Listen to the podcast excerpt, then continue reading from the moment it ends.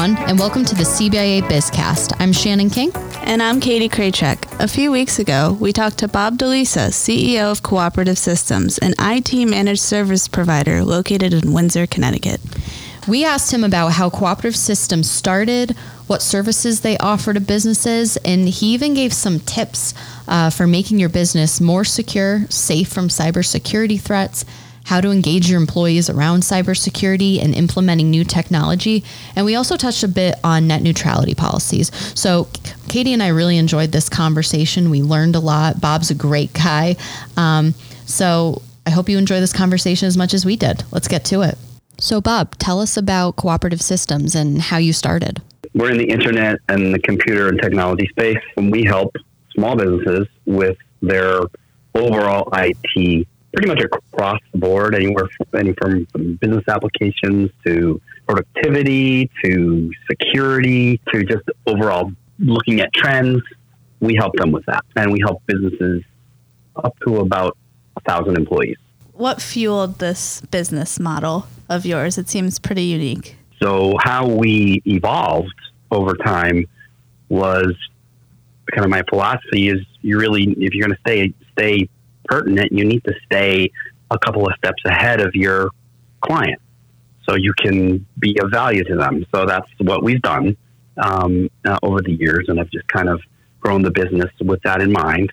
Is what are the things that we need to do as a company to stay ahead of the curve, ahead of the ahead of the, the bad guys, you know, ahead of trouble.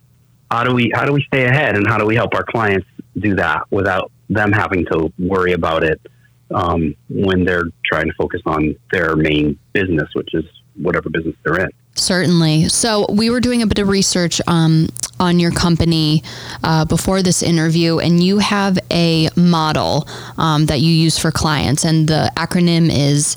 Uh, well, it spells out NOAH. So, could you let us know yeah. what that acronym is? Yeah, NOAH is essentially something that we've kind of taken all of our services and we put a, a brand name on them. Um, and NOAH Cooperative Systems is the company, but NOAH is the brand. Uh, NOAH originally, when we first came out with it back oh about 15 years ago, we were looking at how do we look, how do we have better visibility into our clients' systems, their networks, um, how do we know whether they're running okay or whether they need to be fixed rather than them waiting for, you know, uh, rather than us waiting for a call, you know, from, from them to say, oh, my computer's down and when are you going to get here? What we wanted to do is put a system in place where we can monitor what's going on and look at trends within their network, within their systems to try to catch them ahead of the break ahead of that trouble call so we could respond quicker. So NOAH was the acronym, it was an acronym, you're correct in that, for Network Observation and Health.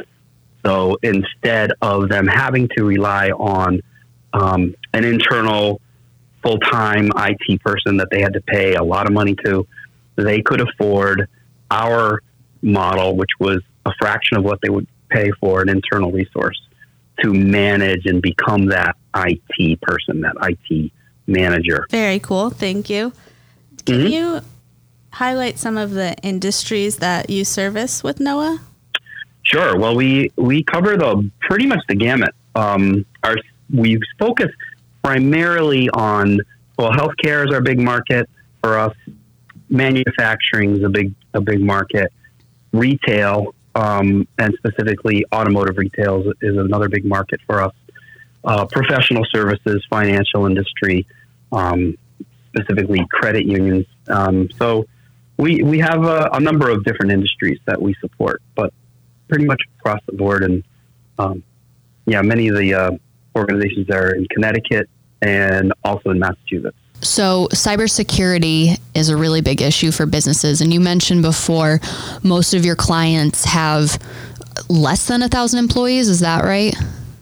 Yeah. So they're they're mostly small businesses, or you know, depending on how you uh, define a small business or medium sized business. What what do you do, um, or what what issue is um, most important for small businesses as it relates to cybersecurity. Um, there's definitely resources out there, but you know we always continue to see you know very large and small businesses and organizations uh, continuing to be hacked. So, um, what advice do you give to your small business clients about cybersecurity and implementing that into their um, business operations? Well, uh, if you've listened to anything about cybersecurity and what you should be doing over the last several years, it's been about awareness. It's been about training.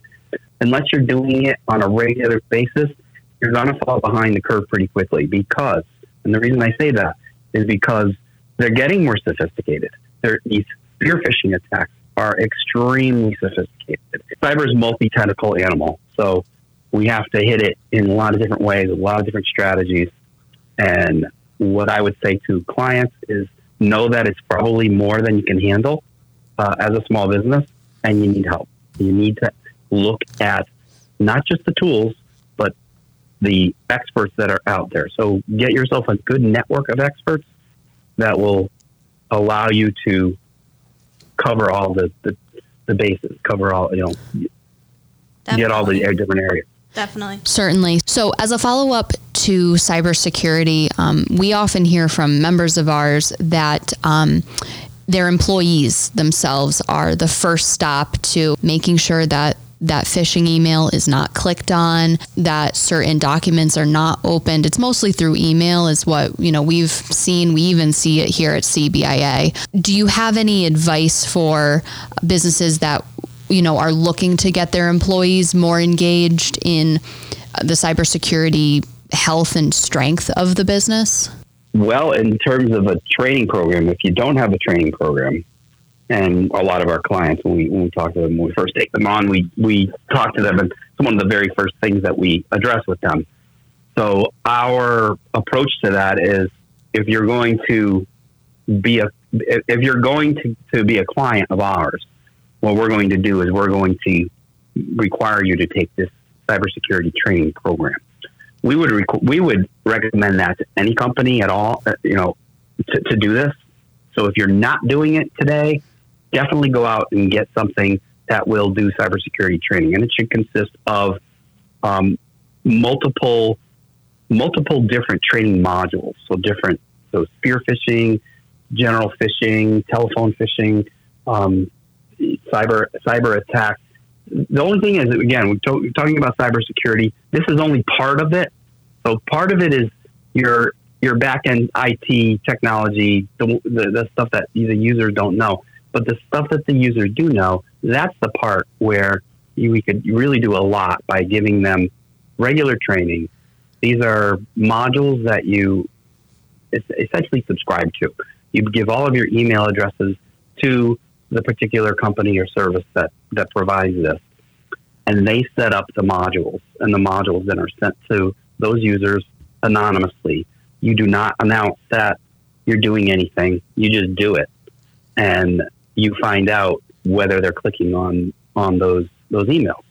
So you're going to do is first thing you're going to do is measure. So you're going to measure how how bad your your employees are in terms of their awareness and or, or you know they just they're just clicking on the stuff and and they're they're getting they're getting uh, they'll get a warning or they'll get an alert saying uh, you've been you've you've clicked on you, have been attacked It'll, they'll get a scary message yeah. and essentially log it, log it to the system.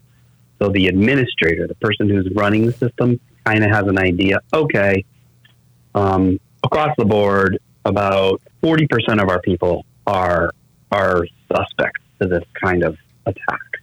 You end that training, and then you run an anonymous test down the road, say another month later, to then remeasure, retake. So now that 40% that I used as an example, we want to see that number come down based on their awareness. I have one last question for you, and it may or may not be in your purview, but I'm just very curious to see what you think from a technology perspective. Um, do you have any clients expressing concern over net neutrality? Um, that's an issue that you know, is has been an issue on the federal level. I know it's going to come up again at the state level. So, do, do you have any experience with net neutrality? Do you have any, um, you know, because you service a lot of small businesses, you know, what's their um, what's their outlook on that issue?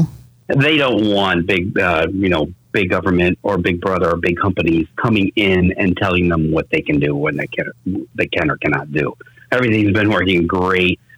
Please don't do this. You know, this is this is definitely something that we more are on that side of the co- of the coin than than you know for our clients and for the small business. It's all it's all about empowerment.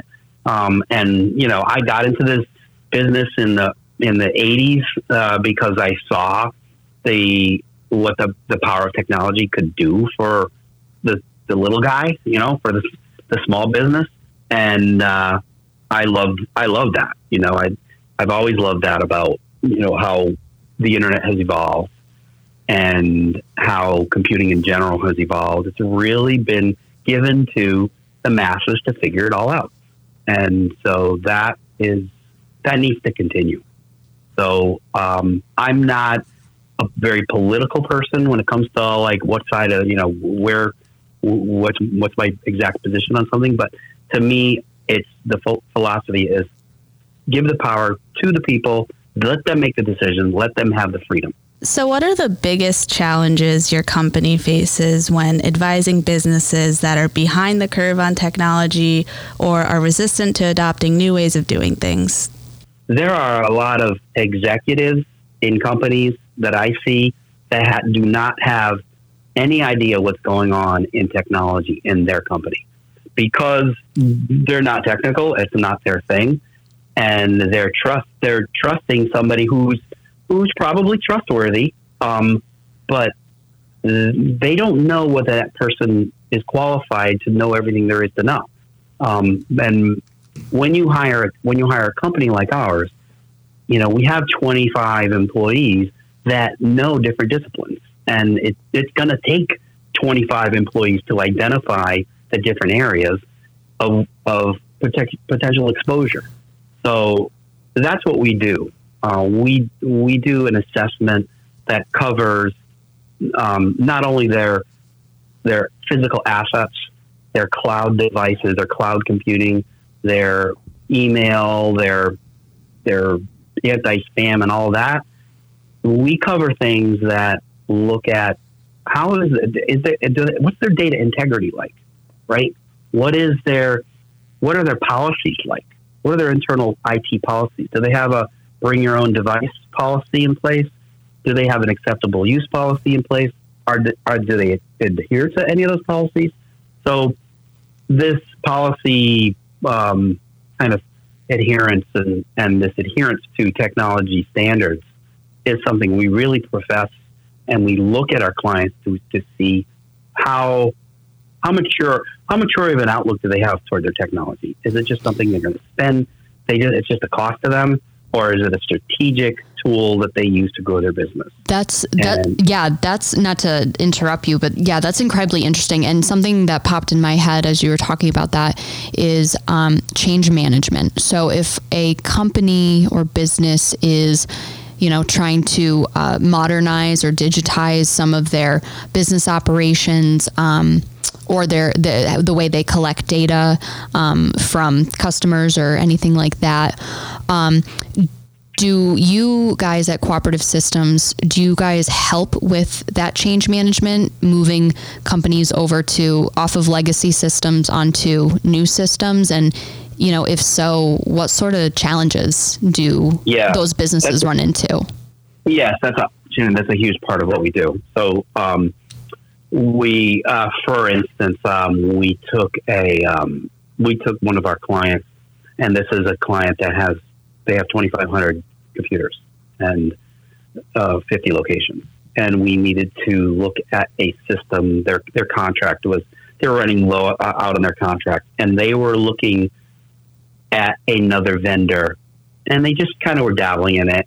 They weren't really happy with their current vendor. There were real problems with it. So they decided that they needed to kind of put this out, out to bid. And so we kind of stepped in, not as necessarily the expert in either system, that's kind of what our strength is. Is we don't have that we don't have that bias, right? So we'll come in and we say, okay, we know this system, we know enough of it because we know what it runs on, you know, because it's always software and hardware, right? So we know what it runs on. We know the hardware requirements. We know what you have for infrastructure. Will this, will this, you know, vendor X? So you got vendor, vendor, you got vendor X and vendor Y. So vendor X is your, is your incumbent and vendor Y is now the one that our client is considering.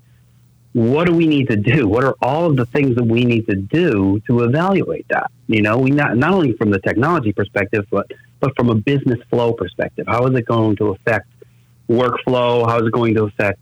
Um, is it going to eliminate positions? Is it going to add positions?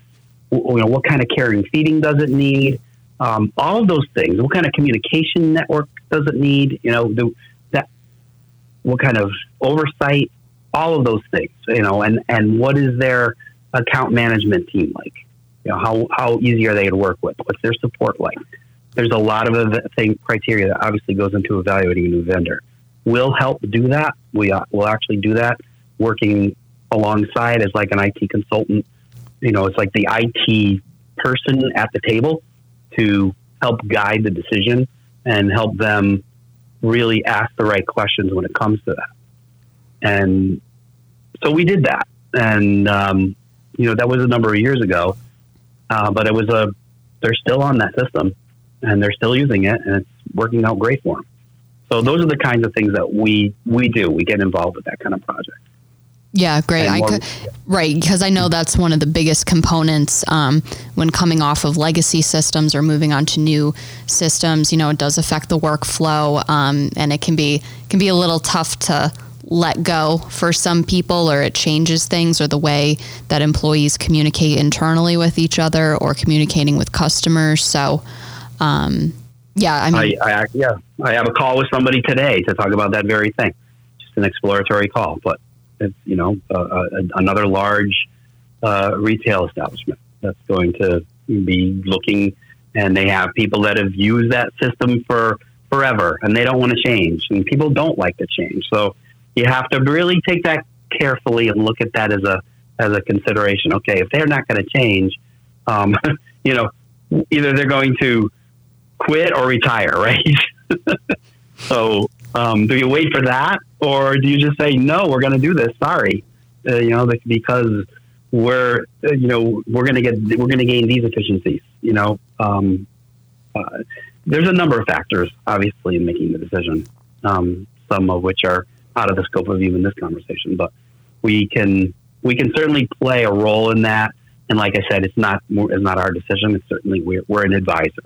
Thank you for listening to this episode. Be sure to follow the Bizcast on Apple Podcasts and our website, cbia.com. See you next time.